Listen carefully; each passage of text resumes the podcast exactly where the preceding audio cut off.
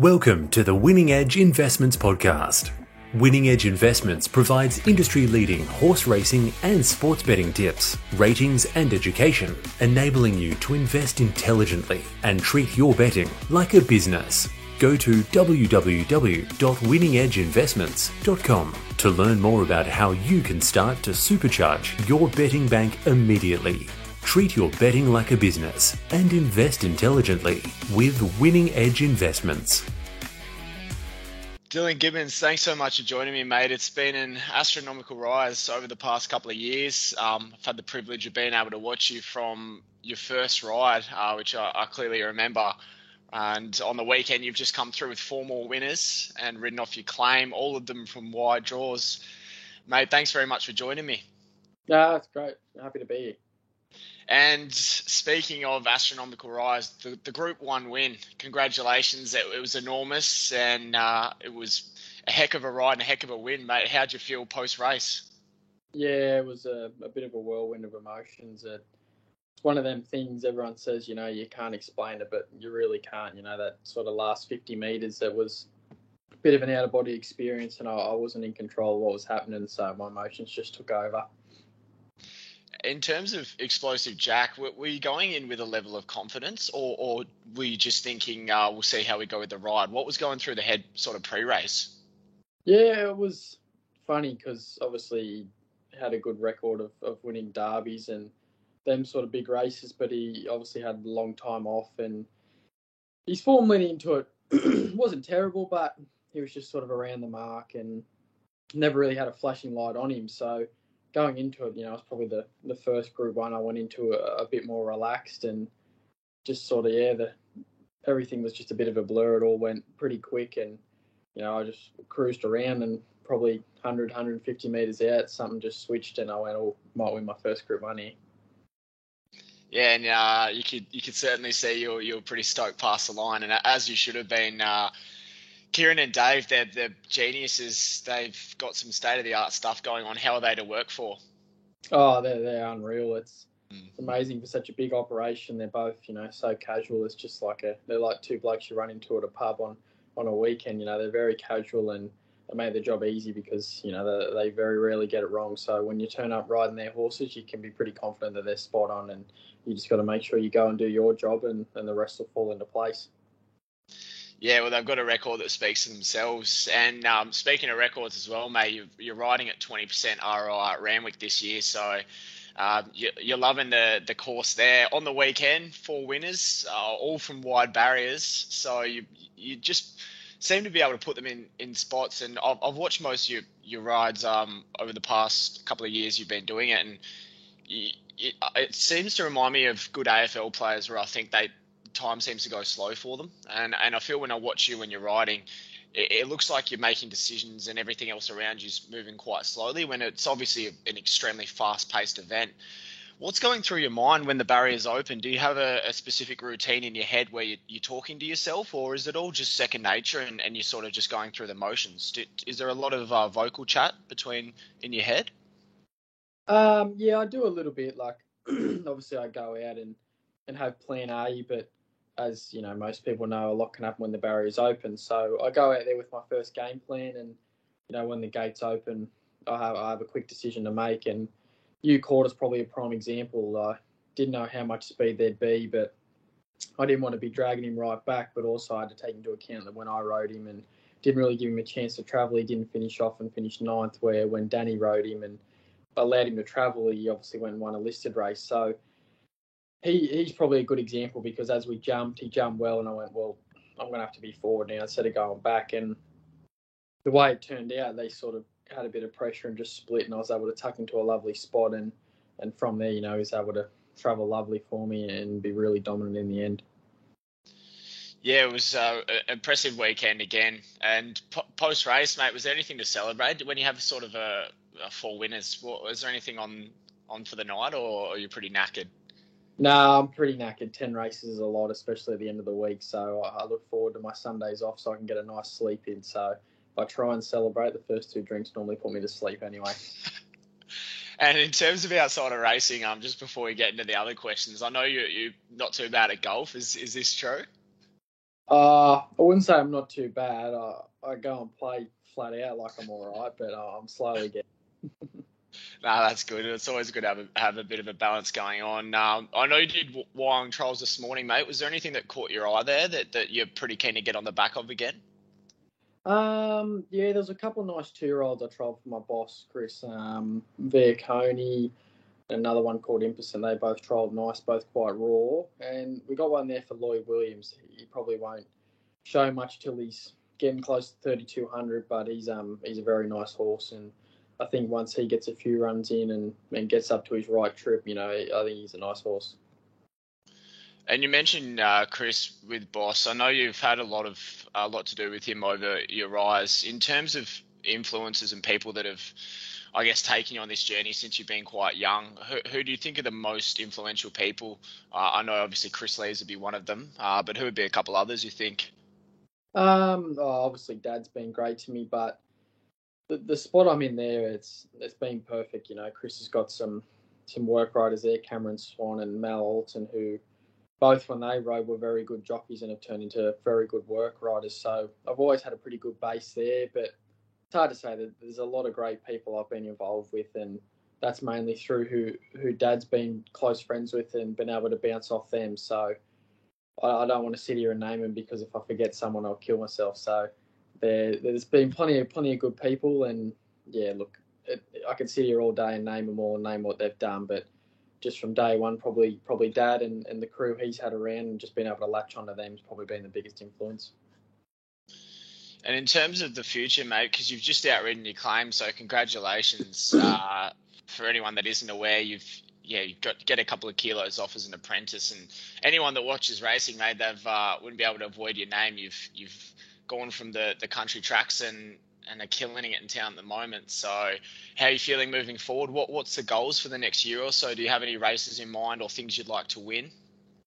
Um, I should hopefully go to trial Explosive Jack at his next trial. So I'd love to be able to keep the ride on him and hopefully follow him to the first Tuesday in November. But look, that's a pretty big goal, and I've got a long career to try and chase that. But the probably short term goal is to now I've lost the claim, try and really establish myself in Sydney and just make sure I've got a good base there and, and don't sort of lose the quality of rides I was getting with the claim, which was easy for people to put me on with the claim. But now I haven't got it, you know, I've got to try and really knuckle down and, and you know, get people on board that I can do it without a claim and, and yeah, hopefully just get a spot in Sydney and go from there and your record speaks for itself this year and over the past couple of years uh, across all the grounds, really. Uh, no, I know you've got a couple of good mates as well. Um, you're pretty good good mates with a couple of the other apprentices, is that right? And, and Tyler's been riding super as well.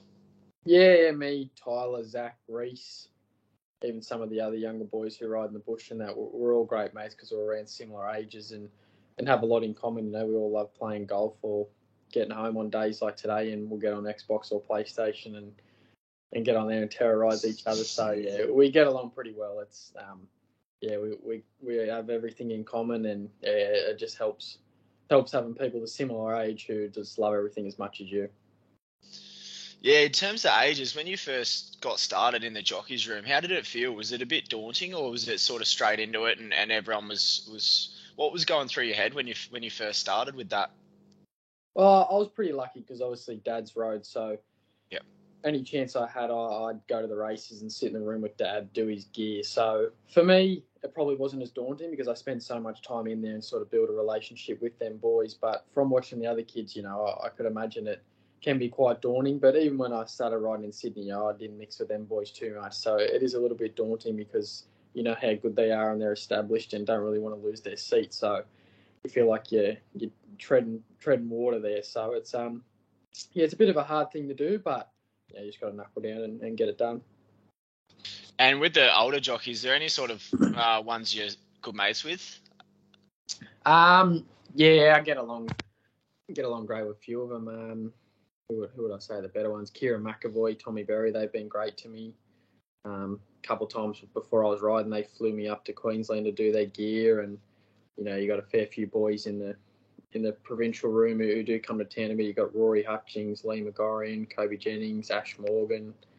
There's yeah, there's a fair few boys there I get along with great, and you know through similar things we all love racing and love a bit of golf. So there's plenty of us there that, that have a good bit of banter and, and do all the things we love.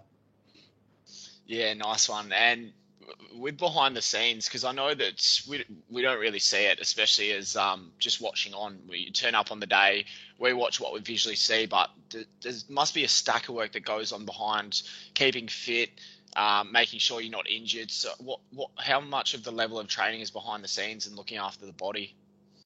Um, look, I'm a bit different than most. I don't really do any extra training, but while I'm an apprentice, you know, I've got to ride track work six days a week. So that that's enough for me because then I've got trials and races, and on the days off, it's more about just trying to trying to keep the mind right. I find that's why I've picked up golf and try and play golf as much as I can. Because if you just sit home and you know things aren't going great at the races, you can sort of get stuck in a bit of a rut and and get down on things where you know having that hobby just helps you get away and, and freshen up the mind. So I more just try and look after the mental health side of it, and along with that, just try and make sure I eat well and, and look after the body that way. Yeah, you, you mentioned the mental health side. Um, in terms of say, say, a tough day, is it is it just getting away and maybe doing something else like golf that helps, or uh, just trying to, to, push on? What, what do you do personally if uh, you've had a tough day? Yeah, I try and avoid social media. That's the first yep. thing. It's it's quite a toxic place if you have a bad day. So when you have a good day, everyone wants to be your friend, but as soon as you have a bad day, not many of them are there to, to try and pick you up and want to just put you down for it. So I try avoid social media, and from there, you know, I just talk to the the main people who helped me about what went right, what went wrong, and and then through discussing it, you know, you, you don't look at it as such a negative, and you can just turn into a learning curve. But I've sort of been trying to work on not letting them days, you know, get me down too much, and I'm starting to get pretty good at it now. So you just try and take every bad day as a learning curve, and and from there, you know, you don't really have a bad day. Yep, love it totally agree there. And uh, yeah, I've, as I mentioned at the start, I've, I've, been able to watch pretty much every race meet you've done since you started. I remember the first ride was, I think it was a fluoro green or something. Uh, one of the star star something was the star, horse's name. Yeah. that was the one. Um, was certainly getting riled up pre-race. I remember. Um, but yeah, I've been able to watch almost all your rides um, since then, and and as a as a general um, a form analyst and watching on, I've had enormous success backing yourself. Um, so I started to take interest when when you were in the country and yeah, followed on. Every man and his dog. I, could, I was saying you'd be the next J Mac too, and you'd be in town soon. And sure enough, it was sort of six months later. My mate started messaging me and saying, "Oh, um, Dylan Gibbons has got to town," and I said, "Yep." And uh, it didn't take you long, mate. You were you were pumping out the winners very quickly. So yeah, it was really good to see and, and see that rise. And I spoke to Anthony Manton yesterday, and he said the same thing. Who was uh, he was just saying it's good to watch watch from a young age, and he said he, he watched Reese as well, sort of just up in Wagga, just getting winner after winner, and yeah, it's good to see you come to town and, and both of you flying, which is which is great. Uh, in terms of, of trainers, we, we spoke about uh, Dave and Ciaron, but Bjorn Baker is flying. Uh, how how are the celebrations on him? Do you get to see him any behind the scenes? Yeah, he's he's an absolute animal, especially if he has a big day, and then when you walk out and you find him in the bar after and he's having a few drinks, he's um he's quite the character. He's taken my granddad usually comes to the races with me a fair bit, and he's t- he's taken my granddad under his wing and make sure everyone knows that he's Dylan Gibbons' granddad, and so he's quite the character. He's he's in a rich reign of form at the moment. He's he's absolutely flying. Are there any other stables you reckon right now are just are just um, having a really good run that you can think of? Um, oh, you probably hit the nail on the head with Bjorn. He's mm. he's obviously a very good trainer, but I don't think I can recall him having such a good run, especially in town. So he's probably the hot hand at the minute. Yeah, and a lot of those rides seem to be at big prices. He just seems to be um, ending, ending the card in Sydney all the time with a twenty dollar winner. The, the, the past couple of months, that just seems the routine. Uh, he's yeah, he's absolutely flying with with your races, mate. Do you go back and, and watch much and critique, or, or do you just kind of mentally store it? What, what's the process there? Do you watch a lot of replays? Um, I do. It depends. If if I have a bad day, I I sort of know what I've done wrong, so I, I try not to watch it straight away just to make sure I don't get down. But I am quite quite a hard taskmaster on myself. I can find sort of any little nitpicking things and and get myself quite down. So I actually have trouble of of putting myself down too much. So I do watch a fair few replays, but it's all just about timing when you watch them and go through them. And you know, if you've had a good day, I don't mind getting home and flicking them replays back on like last Saturday. But the same sense, you know, the way I look at it, I, I got four winners. It was a great day, but there was the other six that didn't win, and you know, you can always look at where you went wrong there, or if you gave them every chance and just making sure you're dotting the i's and crossing the t's. And I felt I did a pretty good job of that Saturday, so if I can just try and try and do that as much as I can. You know, that's that's when I seem to ride best and seem to ride off feel, and you know, thankfully things went my way. When you're in the uh, finishing line, sort of say four or five hundred meters out, how because it's uh, it's tough for anyone sort of watching to know, but how good are you at being able to judge now how far out you are? Do you just know exactly where you're at most of the time, or? Yeah, once once you ride at tracks enough, it's you yep. can just ride off feel and and yeah, you you probably like if you sat there and tried to say what mark it was, you'd you'd be close without obviously nailing it on the head. But yeah, once you once you do, you just get a feel for it and you know when you need to get going and when not to, and it's sort of all about how the tracks are, are shaped too. You you got Rose Hill, it's got a long sweeping corner, so you don't want to be doing too much from as soon as you start turning until you straighten. Where Randwick, it's a little kink, you got a nice straight run, and then you turn again. So Randwick, sometimes you can cover as much ground as you want, and you still don't lose too much. So it's more or less just knowing how the how the trap tracks are laid out and and working out where to go from there, and when you can sort of make up ground and when you can lose it. Yeah, and you've obviously done a stack of tracks over time now. Is there anywhere in particular you just love riding at or, or feel you've got really good success at? I know I did touch on Randwick before. Um, yeah, I think I've had found um, Canterbury quite good. I've been lucky that obviously with a claim through winter it helped, but sort of with the rail out, I don't mind riding for luck a bit, and sometimes the rail can be fire there. So found I had a bit of success at Canterbury too. Um, had a couple rough days at Rose Hill, fallen short with a fair few seconds, so it still haunts me a bit that place. But yeah, probably probably Canterbury and Randwick I've had a lot of luck at so far. Yeah, I, I noticed with Canterbury, you do tend to send them forward a lot, and that's I guess that's the spot to be most of the times of that track, isn't it? Playing on speed. Do you, as a rider, do you have anything you specifically is is the aim when you go out there? Is it to get into a good spot? Is it to get the horse into a good rhythm? Uh, what what's the main thing when you get out there? Is it just find a good settling position? Is the first thing? Um, it, it depends. There's a lot of factors that go into it. Like sometimes yep. you can, you know, say you're at Canterbury with the rail out and this you need to be on speed or on the fence, but you're drawn out wide and you, you got to weigh up a lot of things. Like your horse might not be at the point of its preparation where it can afford to do that. So you just got to copy medicine and make sure it's happy and just be aware of those little things. And you know, if they probably can't win due to the track, just make sure you see how they feel and how they go, and just reassure the connections after. You know that track played against them, but you know today wasn't his day, and then normally next day they come out and run well. So there's a lot of factors to weigh up. You got to see where your horse is at, how the track's playing, where you, where you want to be, where's going to suit it, and sometimes you know you can get too caught up in worrying about how the track's playing. And for example, Randwick the other day, first two races, it looked like the fence was going to be fire, and then on Chase My Crown, it just didn't suit her pattern to try and ride it to that, and it had to be three wide line with cover. And as it turned out, she'd come down the outside and absolutely bloused them. So little things like that, you just got to be careful because if if I tried to get too cute and ride her to get to the fence, she probably doesn't get clear running and probably doesn't even run top half. So it's just a matter of, of weighing up where your horse is at and, and you know making sure you you're doing what's best by them. And sometimes that might be having to ride them against the pattern to keep them happy, and then hopefully next time they can come out and run well. And the one you mentioned, um, good win for the for the family, wasn't it? Because you've got got a good association with the trainers. Is that true?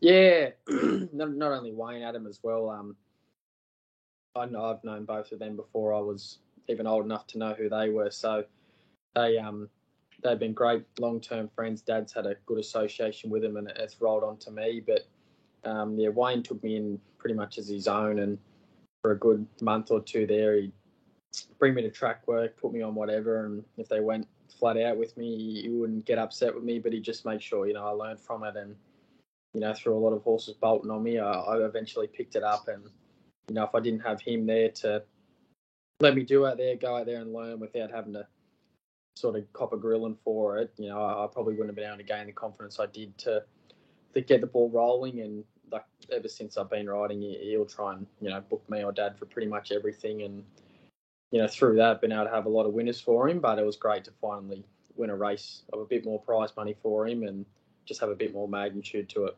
And same with Adam. I've known him from a very young age. There's pictures of me as a, a little baby and him holding me. So to win races like that for them guys who who I've built not only a professional connection with, but also you know a personal one. It's it just means that a little bit more. Yeah, I can I can definitely imagine. And just uh, we did touch on before bias. So just want to ask you, do you think it's over, overplayed a little bit, or do you think it's really important? And in terms of what you said as well, uh, sometimes jockeys might just revert to the bias a bit too much. So what what what do you think about it? Yeah, I think it's look, it's obviously a massive point, but you know sometimes they can really overlook it. Like you see days after two races, they say the fence is no good when both the favourites have been three back, one off, and come down the middle. They're they're of course not going to get near the fence. So sometimes I find people worry about it way too much and they look into it as if you need to just go exactly to that. But on a 10 race card, if the first two have gone that way, it doesn't necessarily mean it's like that. And look, no doubt it, it can have a massive impact. There's some days you watch races and, you know, being the fence to one off, there's only half a metre between it, but it can mean the world. But like I was saying before, you know, you've got to weigh up your horse and, sorry about that. Ooh. Got to weigh up your horse and where they're at in their prep, preparation and, and what's going on. And you know, majority of the time, most of us are aware to the pattern, but you know, that's that's where the media can be a bit harsh. You get on there, and we cop abuse for not riding to it where it just may not suit your horse to try and to get to where the pattern needs to be. So it no doubt needs to be looked at, and you know, we all need to be aware of it because sometimes it can be worth a fair few lengths. And sorry, people ringing. um, and you know, from there you know, you can just cause more trouble trying to get to a pattern where, like I said, for example, Saturday, you know, first two races looked like the fence was fire, and then a couple started rattling down the middle. So, you know, you, you can overlook it definitely, but it does also need to be looked at. And uh, just to finish off, well, I know you've you've been on some some gun horses across the time, and, and of course giving them every chance more often than not. Uh, who are you looking forward to riding coming up over next couple of months, next year or so? Apart from Explosive Jack, who we touched on, who else you to get on the back of? Um, it's a good question. Kris has got a couple nice ones there going through their grades. Um, just trying to think what else I may have maybe lucky to get a sit on. Be nice if Osmosis comes back and J Mac doesn't ring up for the ride. So there's there's a couple there I've got to worry about hopefully getting back on, but be exciting if I could keep the connection going with him. Um, and then sort of Kris has got a couple imports there that are just starting to get into their work. So be interesting to see how a few of them step out. Yeah, Osmosis looks uh, pretty exciting. Do you do you know any, any word on when that might be back? Not sure, Bjorn. Yep. Bjorn assess that and see how long he needs. He's still only a young horse, so I'm sure the more they look after him, the more they'll get out of him. Yeah, he's got a few few guns waiting in the stable, John. He's um, stable airborne. Well, mate, I'll I'll let you go. But look, thanks so much uh, for for the chat and good luck with everything coming up over the next couple of months and, and next year and and so on. I'm I'm looking forward to seeing what happens and exciting times. No claim, and I'm I've looked at uh, your cards coming up and looks great. So yeah, all the best, mate, and thanks so much for joining us in the insight. Yeah, that's all good. Thank you. Winning Edge Investments provides industry leading horse racing and sports betting tips, ratings, and education, enabling you to invest intelligently and treat your betting like a business. Go to www.winningedgeinvestments.com to learn more about how you can start to supercharge your betting bank immediately. Treat your betting like a business and invest intelligently with Winning Edge Investments.